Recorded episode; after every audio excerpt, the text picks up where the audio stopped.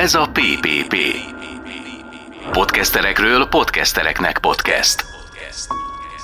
Most a saját podcastem kicsit áll a PPP miatt, Aha. de nagyon élvezem, és elképesztően érdekes ennyi fajta podcasterrel beszélgetni amúgy. És nem zavar, hogy aztán tényleg átadom a kérdezéseket. Nyugodtan, én tökre élvezem, végül hogy- nem kell kérdezni. Mert Nem. Szeretek kérdezni nagyon. Meg a podcastben pont ez a jó, hogy, hogy ezek beszélgetések, de hogy nem zavar, hogy nem te vágod magadat? Ez egy nagyon-nagyon jó kérdés.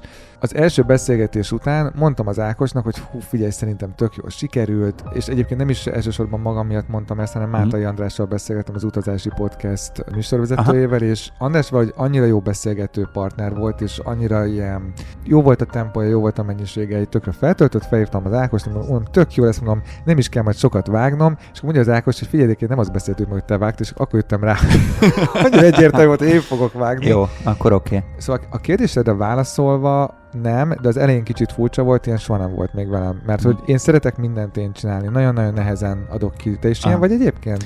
Ah, igen, sajnos. Most Látom rajta. tanulom, tanulom, meg próbálok Ez delegálni. a delegálni feladatokat, ez szerintem betonkemény. És ez még csak az, ami a vágóasztalon maradt. Podcasterekről podcastereknek podcast. Hallgass meg a teljes beszélgetést ezen a csatornán. Hamarosan.